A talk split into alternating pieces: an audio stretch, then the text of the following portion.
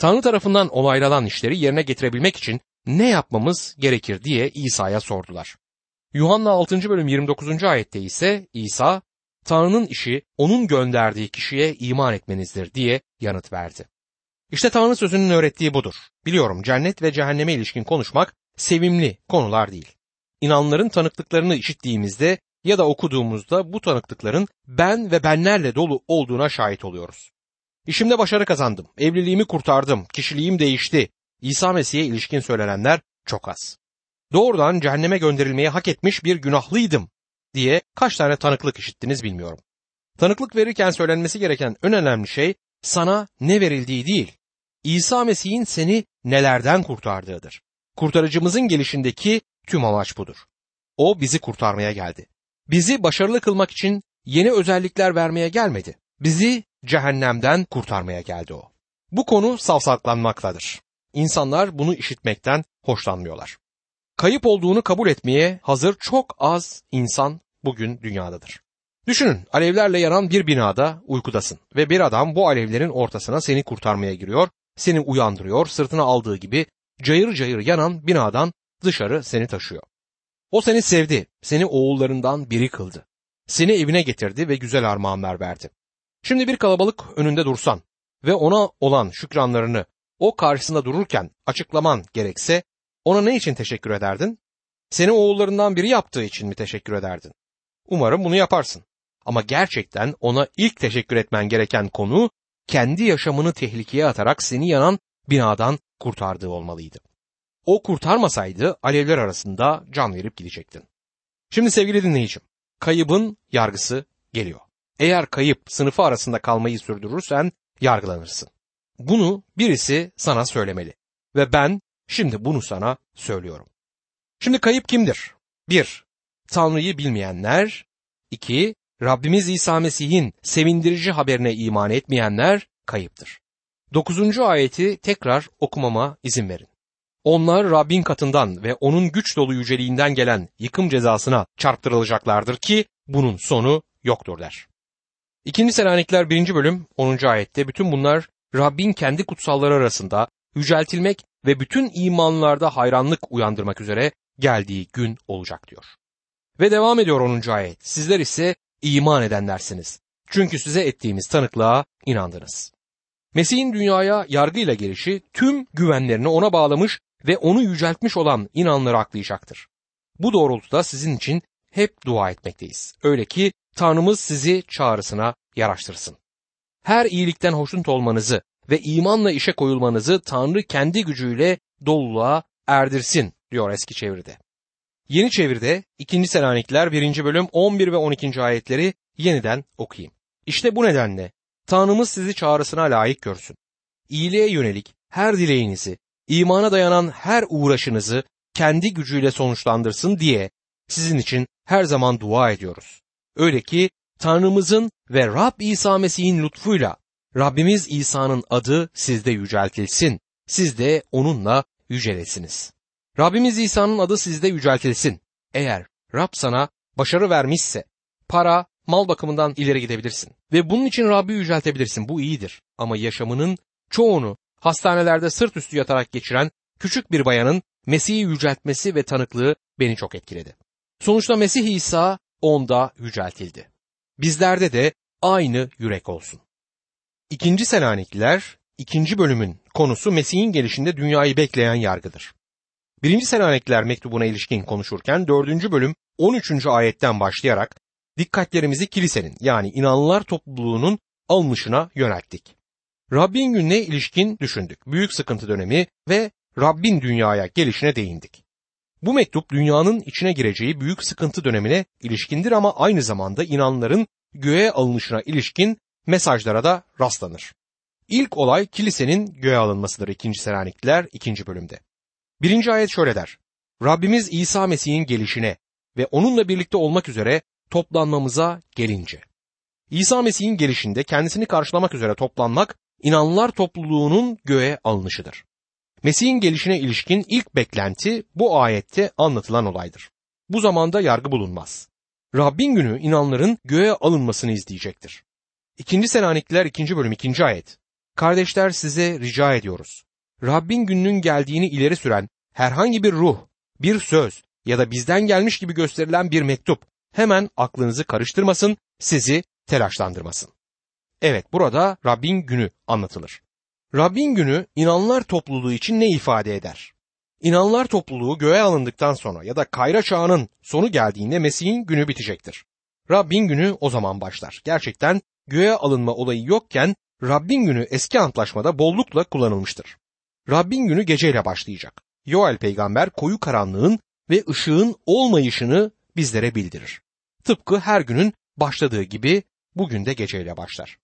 Yaratılış 1. bölüm 5. ayetin sonunda akşam oldu, sabah oldu ve ilk gün oluştu diye yazar hatırlarsanız. Bir söz ya da bizden gelmiş gibi gösterilen bir mektup hemen aklınızı karıştırmasın diyor. Böyle bir durumda Rabbin günü geldi diye düşünmeyin. Çok ilginçtir ki kendilerini süper inanlı sayan bazıları Tanrı'dan gelecek bilgileri ilk önce kendileri elde ettiğini savunur. Kutsal sözü okuma ve araştırma gereği pek duymazlar. Vizyonlarla ya da çok özel vahiler yoluyla bu bilgileri elde ettiklerini iddia etmektedirler.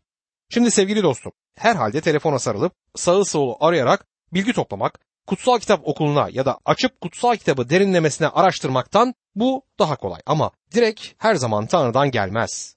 Duydukları bir söz Selanikli inanları çalkantıya düşürebiliyor. Neden? Güya Elçi Paulus'tan gelen bir özel vahiy haberi duyuyorlar. Sözde bizden bir mektup diyor. Yani bu mektup Paulus, Timoteus ya da Silas'tan geliyor sanılmıştır. Ortalıkta dolaşan söz Rabbin günü ulaştıydı. Bu Selaniklilerde sorun yarattı. Niçin? Bunu görelim. İşkencelere dayanıyorlardı, sıkıntılardan geçiyorlardı. Bu yüzden birisi için bu büyük sıkıntı dönemi denirse buna inanmak kolaydı. Rabbin günü geldi ve biz bunun içindeyiz demek bu durumda kolaydı. Rabbin günü büyük sıkıntı dönemiyle başlayan, devamında gelecek bin yıllık egemenlik dönemine ilişkin konuşan teknik bir deyimdir. Bugün yargıyla başlar. Yoel peygamber bugüne ilişkin Yoel 2. bölümden bazı detayları bizlere iletmektedir. İşte Elçi Petrus Pentekos günü bunu vurgular. Petrus'u dinleyenler Tanrı'nın ruhunun döküldüğü bir günün geleceğini biliyorlardı ama bu gelen bildikleri Rabbin günüydü. Elçilerin işlerinde Petrus, Elçilerin işleri 2. bölüm 20. ayette şöyle der. Rabbin büyük ve görkemli günü gelmeden önce güneş kararacak, ay kan rengine dönecek. Bunlar Pentekost günü kesin gerçekleşmedi. Rab İsa Mesih çarmıha çakıldığında ortalık kararmış ve bir deprem olmuştu ama Pentekost günü bunlara benzer şeyler olmadı. Gökten hızla esen rüzgarın sesiymiş gibi bir ses geldi. Gözlerinin önünde ateşe benzer diller göründü. Bunlar onların üzerine indi. Orada rüzgar yoktu ama fırtınaya andıran bir ses vardı. Orada bunu işitenler ne oluyor diye görmek için aceleyle tapınağa koştular.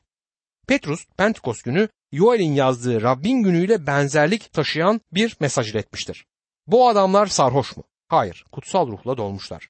Dine bağlı Yahudilerin Yoel'in sözlerine göre gelecek günde Tanrı'nın ruhunun tümüne döküleceğine inanmaktaydı ama Pentekost günü herkesin üzerine kutsal ruh dökülmedi. Ama Rabbin günü gelecektedir. Petrus Rabbin gününe ilişkin mektubunda yine bir bildirde bulunur. Rabbin günü hırsız gibi gelecektir. Rabbin kilisesine yani inanlar topluluğuna hırsız gibi gelmeyeceğini daha önce söyledik 1. Selanikliler 5. bölüme göre. İnanlar topluluğu ayık ve uyanık olarak onu bekleyecekler. Petrus şunları da ekler 2. Petrus 3. bölüm 10. ayet. Ama Rabbin günü hırsız gibi gelecek. O gün gökler büyük bir gürültüyle ortadan kalkacak. Maddesel öğeler yanarak yok olacak. Yer ve yeryüzünde yapılmış olan her şey yanıp tükenecek. Bu Pentekost günü gerçekleşmedi. Rabbin gününün kiliseyle ilgisi olmadığını gösteren bir başka ayette vahiy 6. bölüm 17. ayettir. Çünkü onların gazabının büyük günü geldi. Buna kim dayanabilir diye sorar bu ayette. Bu inanlar topluluğu için değildir. Kilise onun gelişini bir kişiyi bekler. Çünkü onunla özdeş kılındık bizler. İkinci Selanikler 2. bölüm 3. ayette ise hiç kimse hiçbir şekilde sizi aldatmasın. Çünkü imandan dönüş başlamadıkça mahvolacak olan o yasa tanımaz adam ortaya çıkmadıkça o gün gelmeyecektir der. Kimse herhangi bir yolla sizi kandırmasın. Eğer şimdiye dek kandırılmadıysak Elçi Paulus'a kulak verelim. O gün gelmeyecek. Hangi gün? Rabbin günü, inanlar topluluğunun göğe alındığı gün değildir. İki durum yerine gelene dek o gün olmaz. Birincisi imanı bırakma eylemi gerçekleşmedikçe ikincisi de mahvolacak olan o yasa tanımaz adam ortaya çıkmadıkça. Bu iki olay yerine gelmeden Rabbin günü başlamayacaktır ve şu anda bunlardan hiçbiri de gerçekleşmemiştir. İlk olarak imanı bırakma eylemi olmalıdır. Birçok kişi bunu imansızlık olarak yorumlar. Ben de bu yoruma katılıyorum. Ama kutsal söze derinlemesine dikkatlice baktıktan sonra bunun daha da fazlası olduğuna inandım. Grekçeden imanı bırakma eylemi olarak çevrilen bu sözün aslı apostasia sözüdür. Bu söz kök itibarıyla ayrılmak, bir şeyi bırakmak anlamındadır. Elçi Paulus Rabbin günü başlamadan önce ilkin ayrılık olmalı der. İki, üç çeşit ayrılış olmalıdır. İlki kurumsallaşmış kilisenin imandan ayrılışı. Bugün biz buna imanı bırakma diye ad verebiliriz. Rab geldiğinde tümden imanı bırakma olayı olacak ve bu da gerçek inanlılar topluluğu yukarıya alınmadan gerçekleşemez. Rabbimiz soruyor Luka 18. bölüm 8. ayet. Size şunu söyleyeyim. Onların hakkını tez alacaktır. Ama insanoğlu geldiği zaman acaba yeryüzünde iman bulacak mı? Burada kastedilen Rabbin bu dünyada bıraktıklarıdır. Yanıt hayır. O geri geldiğinde iman bulmayacak yanıtıdır. İki neden yüzünden tümden imansızlık bulunacaktır yeryüzünde. Birincisi kurumsallaşmış kilise imandan ayrılacak. İkincisi de bir başka ayrılış gerçekleşecektir. Gerçek kilise yani inanlar yer üzerinden göğe alınacaklardır. Gerçek kilisenin göğe alınışını kurumsallaşan kilisenin tümden imanı terk edişi tetikler. Rabbin günü yani büyük sıkıntı dönemi gerçek kilise göğe alınmadan başlamaz. Elçi Paulus kilisenin göğe alınmasına ilişkin ayrıntılara girmez çünkü ilk mektubunda bu konuyu açıklamıştır. Hatırlatmam gerekirse 1. Selanikler 4. bölüm 16 ve 17. ayetlerde Rabbin kendisi bir emir çağrısıyla, baş meleğin seslenmesiyle, Tanrı'nın borazanıyla gökten inecek. Önce Mesih'e ait ölüler dirilecek. Sonra biz yaşamakta olanlar, hayatta olanlar, onlarla birlikte Rabbi havada karşılamak üzere bulutlar içinde alınıp götürüleceğiz. Böylece sonsuza dek Rab'de birlikte olacağız. Bu kilisenin ayrılışı, yeri bırakışıdır. Yeryüzünde kalan kurum olmaktan ileriye gitmeyen kilise imandan tümden ayrılacaktır. Burada vahiy 17. bölümde anlatılan büyük genel kadının yargısı resimlenir. Vahiyde 7. ve son kilise olarak tanımlanan Laodikya kilisesi acıklı bir durumdaydı. Sanırım şu an bizim bulunduğumuz durumda aynısıdır. Gerçek inanlar gidince durum daha da kötüleşecek. Ve sonunda imandan tümden bir ayrılış yaşanacaktır. Dünyanın bakış açısından inanların ayrılışı kalkış olacak. Gökten bakılış açısından ise inanların göğe alınışı, yakalanış, bir kapılış olacaktır. Sanırım şu sözler dünyada sıklıkla duyulacak. Hey gördün mü gittiler. Belki de baştan ben diğer İncil öğretmenleri, vaizler gibi sıkıcı kişilerin gittiklerine mutluluk duyarlar. Evet dünya sevinecek. Bugünün onlar için keder olduğunun farkına varmayacaklar. Bin yıllık bereketlerle dolu egemenlik dönemine gireceklerini sanacaklar. Gerçekte dünyanın şimdiye dek görmediği ölçülerde olacak büyük sıkıntı dönemine girdiklerini anlamayacaklar. Bir defasında eşimle birlikte Almanya'ya uçmak üzere bir havalimanına geldik. Ancak biraz erken gelmiştik ve gelen giden uçakları seyrettik. O sırada büyük bir uçak havalanmaya hazırlanıyordu.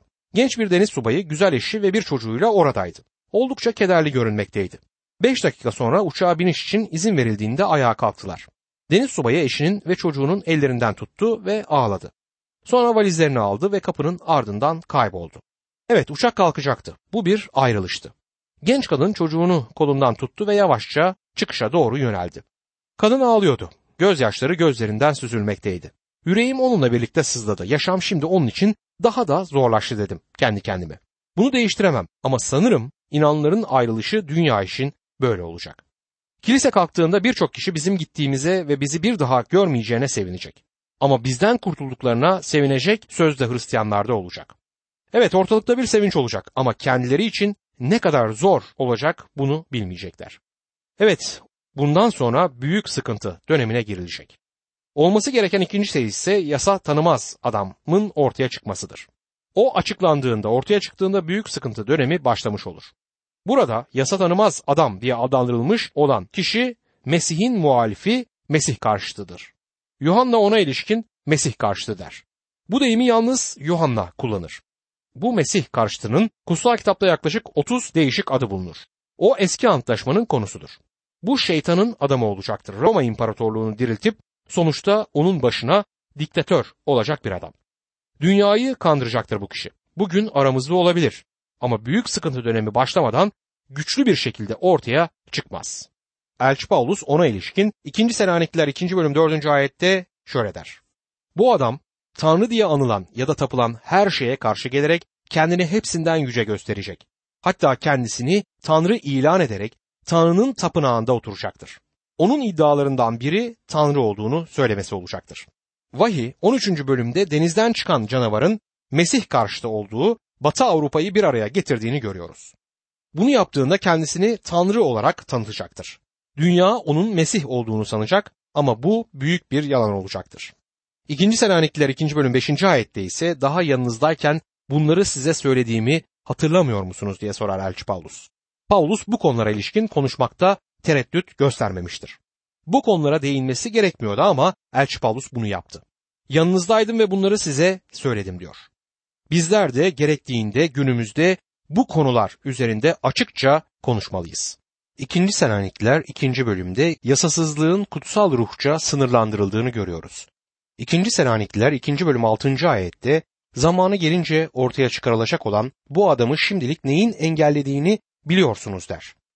Kötülüğü yeryüzünde durduran ne olabilir? Bunu yapabilecek tek şeyin kutsal ruh olduğunu biliyorum. Sistemlerin bunu yapamadığını görüyoruz. Roma İmparatorluğu yapamadı. Kendisi kötülük yollarını kullandı aynı zamanda. İkinci Selanikliler 2. bölüm 7. ayette ise evet, yasa tanımazlığın gizli gücü şu anda bile etkindir. Ama bu gücü şimdilik engelleyen, ortadan kaldırılıncaya dek görevini sürdürecektir diyor. Gizemli yasasızlık diyorum ben buna. Pavlus'un günlerinde işlemeye başlamıştı. Şimdi de çalışmayı sürdürüyor. Dünyanın şimdiki durumunu yansıtan bir örneği Rabbi İsa Matta 13. bölümde vermiştir. İsa göklerin egemenliği tarlasına iyi tohum eken adama benzer dedi. Ne var ki herkes uyurken adamın düşmanı geldi ve buğdayın arasına delice ekip gitti. Ekin gelişip başak salınca deliceler de göründü. Mal sahibinin köleleri gelip ona şöyle dediler. Efendimiz, sen tarlana iyi tohum ekmedin mi? Öyleyse delice nereden çıktı? O da onlara bunu bir düşman yapmıştır dedi. Gidip deliceleri toplamamızı ister misin diye sordu köleler. Hayır dedi. Deliceleri toplarken belki buğdayı da sökersiniz. Ekinin biçileceği zamana kadar bırakın. İkisi yan yana büyüsün. Ekim biçme zamanı gelince orakçılara diyeceğim ki önce delicileri toplayın.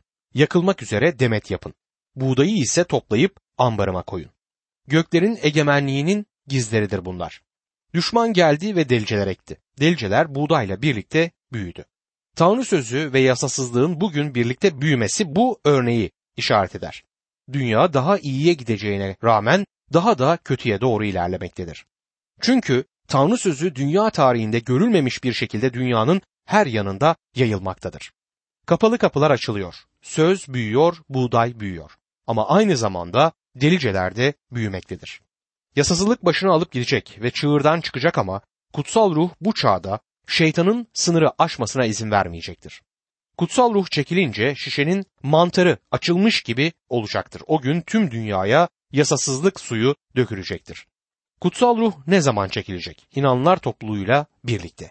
Kutsal ruh büyük sıkıntı döneminde dünyada olmayacak mıdır? Evet. Pentekos'tan önce dünyada değil miydi?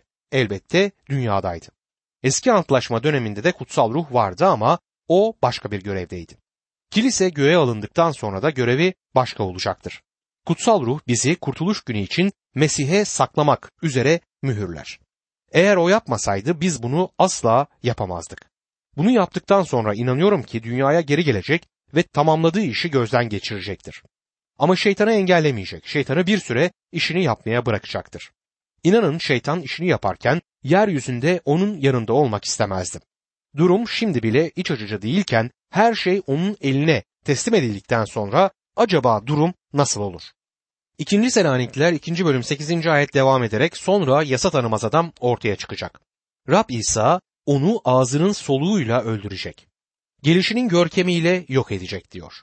Yasa tanımaz adam, Mesih'in düşmanı ya da günah adamı dünyanın diktatörü olacaktır.